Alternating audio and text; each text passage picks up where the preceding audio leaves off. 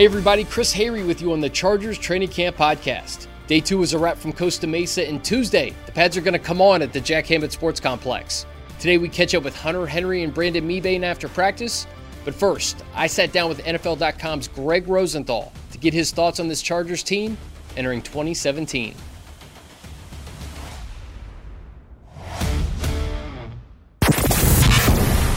My pleasure to welcome Greg Rosenthal of NFL.com to the Chargers Training Camp Podcast. Greg, how you doing, buddy? I'm doing well. Fun, fun day out here. Day two. What'd you, what'd you think? You know, it's early. I wish I came uh, tomorrow on Tuesday or Wednesday. You know, when the full pads and when they're really hitting, you get a better feel. But they they put on a show. I think the offense had a better day from the sound of it than than they did uh, on day one. Yeah, Philip Rivers was slinging it around. Keenan Allen looked to be in midseason form today, huh? Keenan Allen versus Casey Hayward. That was what I was watching. In addition to Joey Bosa, because I'm writing about him. But like that is an awesome, underrated, almost perfect for a padsless practice type of matchup because Keenan Allen's one of the best route runners in the league, and Casey Hayward has some of the best feet. So if you're just like watching them that's that's what I was doing. I was watching them chop it up, going against each other, and like it, it's a blur. And and Keenan Allen, just because we haven't seen him in a while, I was watching closely, and he looked good. This offense with Keenan Allen coming in, and we talked about this yesterday. Tyrell Williams, Dontrelle Inman got some work that they weren't necessarily going to get in 2016. How much more explosive can this offense be with Hunter Henry taking the next step, Melvin Gordon in the backfield, and then obviously a healthy Keenan Allen? I think it should be one of the most explosive offenses in football because all those guys that you just mentioned are 25 and under. I mean, Travis Benjamin is 27. He's going to be a factor. Obviously, Antonio Gates. It says a lot to me that he's so willing to kind of move into a secondary role. That says a lot about Hunter Henry. And I, I talked to Melvin Gordon, not today, actually, a few weeks ago, and I think he, he looks at those pictures all over the facility of LT and Gates, and you know, he told me he, he says that to to Mel uh, to Hunter Henry sometime like that should be us that should be us in 6 or 7 years you know that that's a lot to ask but I think Gordon and, and Hunter Henry can be top 5 in the NFL players at their position. I mean, they're obviously not there yet, but I do think they have that kind of potential. Especially when you look at this new look offensive line. Russell Okung coming in, you get Dan Feeney, Forrest Lamp, two of the highly touted uh, interior linemen in the draft. It starts up front. Right. What, do you, what, do you, think Melvin Gordon? I think he was at 3.9 a clip yeah. last year. Uh, how can he take the next step? I know it starts up front. I thought he ran a lot better than the numbers show. First of all, he was, I think, fourth in the league in yards from scrimmage when he got hurt. Like, literally, the only people ahead of him were David Johnson, Le'Veon Bell, and Ezekiel Elliott. Basically, impressive. the yeah. top three running backs in the league.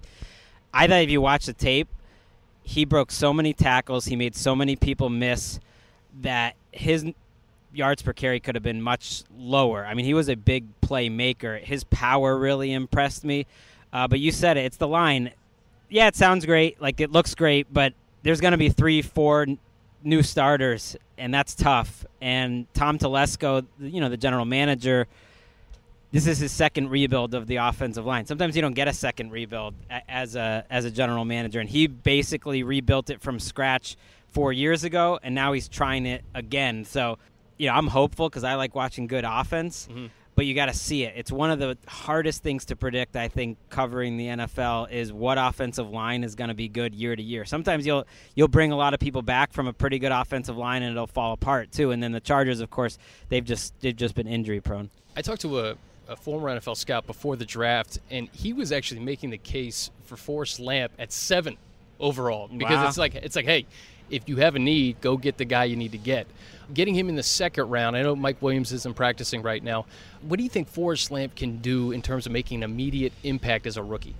Well, they couldn't they couldn't run back or pass block really last year. He's got to stay healthy, but I think he can make a big time difference in the running game and then hopefully just provide stability uh, in pass protection. Pro Football Focus does a good job. I'm not going to say they're perfect. I went back and looked. Philip Rivers hasn't had a season of above average pass protection, you know, ranked 16 or better by their metrics since 07. So wow. it's been a decade. He had a lot of it early in his career, had a pretty good line, er, but he hasn't had it. So Lamp is a huge part of that. I mean, he, he might be the most talented guy on the offensive line, and he, he's a key to their season, no doubt. You talked about Gus Bradley earlier, him coming in Bosa and Ingram. How does the personnel on this football team fit what Gus likes to do? Because you know you also, you also have a, a, a tandem of man-to-man corners Yep. who are elite in this league. It's perfect because the cornerbacks fit what he does, I think, really well. I mean, if anything, Gus Bradley's system kind of makes cornerbacks look even better than they are. And Casey Hayward and Verrett, to me, are already, you know, a Pro Bowl caliber tandem. They, they have been to the Pro Bowl. So his defense, I think, fits perfectly with the personnel. I don't think it's a huge transition. I talked to you know, Melvin Ingram today and Joey Bosa today, and I don't think they see it as that much different in terms of schematically what they're going to do. But if you really look at especially what Seattle did, but even the way his Jaguars defense played, they play a different way than than San Diego did last year. I think he he coaches them to play with a lot of energy, a lot going forward. You know, if they if they're going to have a problem, it's going to be giving up big plays.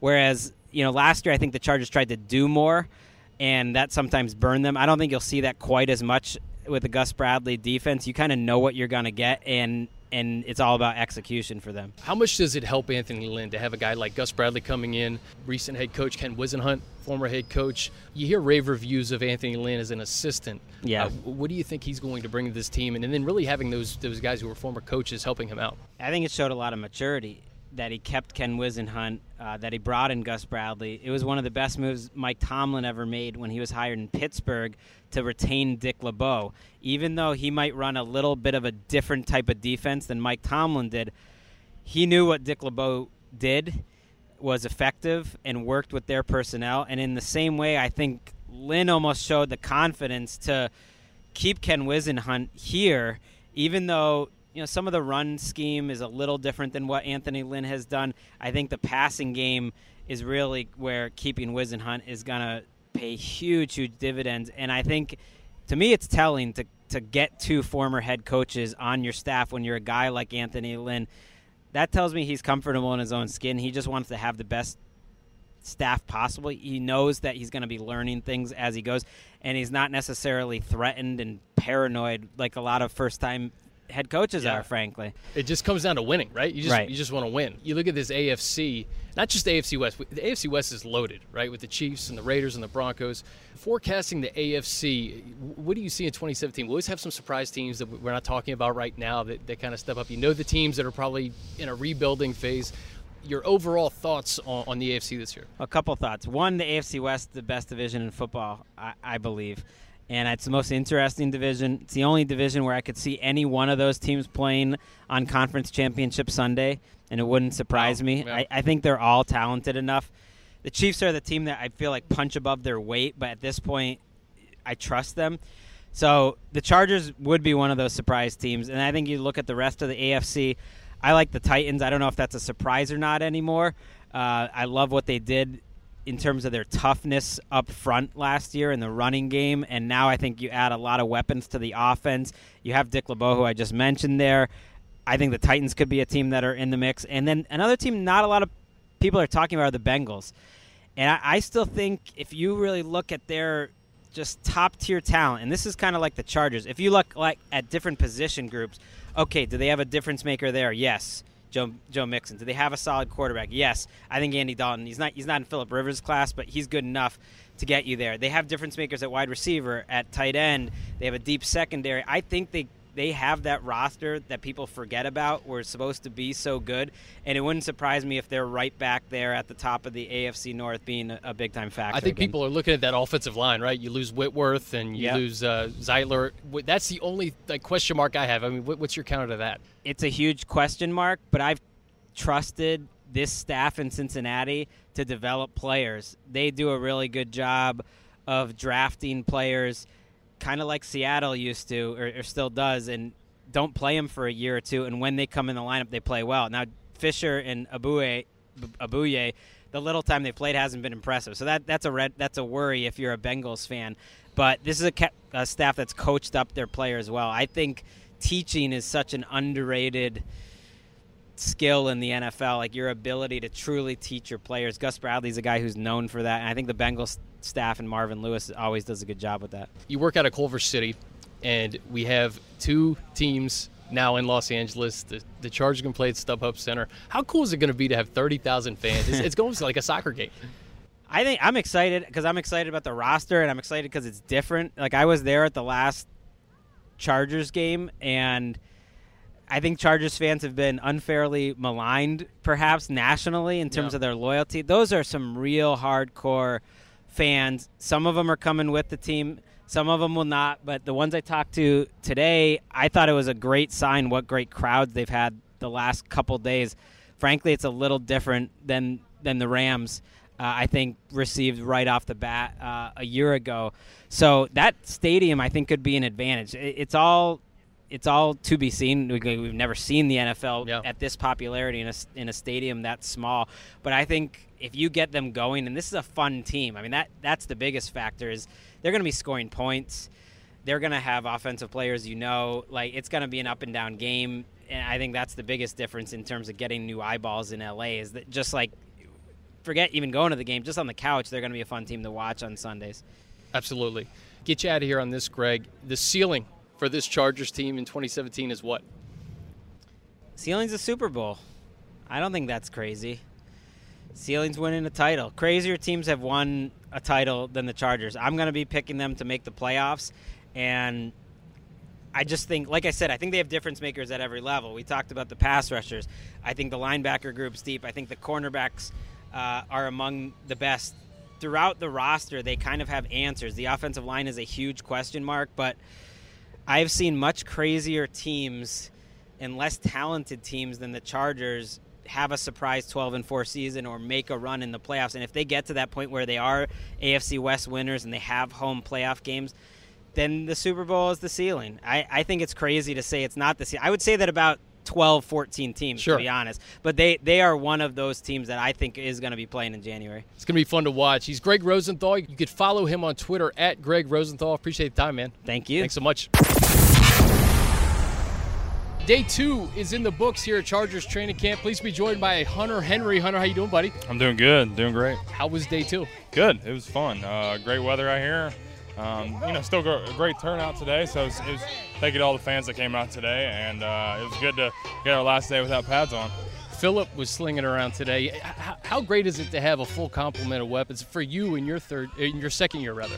Uh, awesome. I mean, it's um, unreal. It's, it, they can't key in on one guy. That's that's what our goal is to be a complete offense. Um, but we have a long way to go. Um, we all know that. And we want to work every single day to improve ourselves and improve kind of the whole offense so that we can, you know, the first game we'll be able to go out there and really execute and be our best. Day one, it was, it's almost like the first day of school, right? You guys, you don't know what to expect. You have 5,000 fans here. Right. Now that it's day two, you got putting on the pads tomorrow. Do you feel like you're, you're kind of in training camp mode now, getting getting the swing of everything? Yeah, it's uh, you kind of get in the swing of it. Um, you know, you get the schedule down, you get the meetings down, you get everything down. So uh, you just got to get in that comfortable. You know, you get comfortable out here, and it's just, you know, it's just football. It's, what- it's what you've been doing since you were little. So um, just go out there and have fun. You had eight touchdowns last year and limited snaps. How great is it for you to have a quarterback like Philip Rivers and a guy like Antonio Gates to lean on in your second year? Awesome. Uh, they're, they're both unbelievable guys. I, I, I got nothing but good things to say about all uh, both of them. Um, they're both going to be, in my opinion, you know, Hall of Famers. Um, so it's just it's a blessing to be able to come out, come in every single day, get to sit in a room with Philip, you know, and the whole offense, and talk to him about different things, talk to him about football, and just pick up things from him. And then also Antonio, the guy that plays my position, I got to sit in a room with him and do everything with him.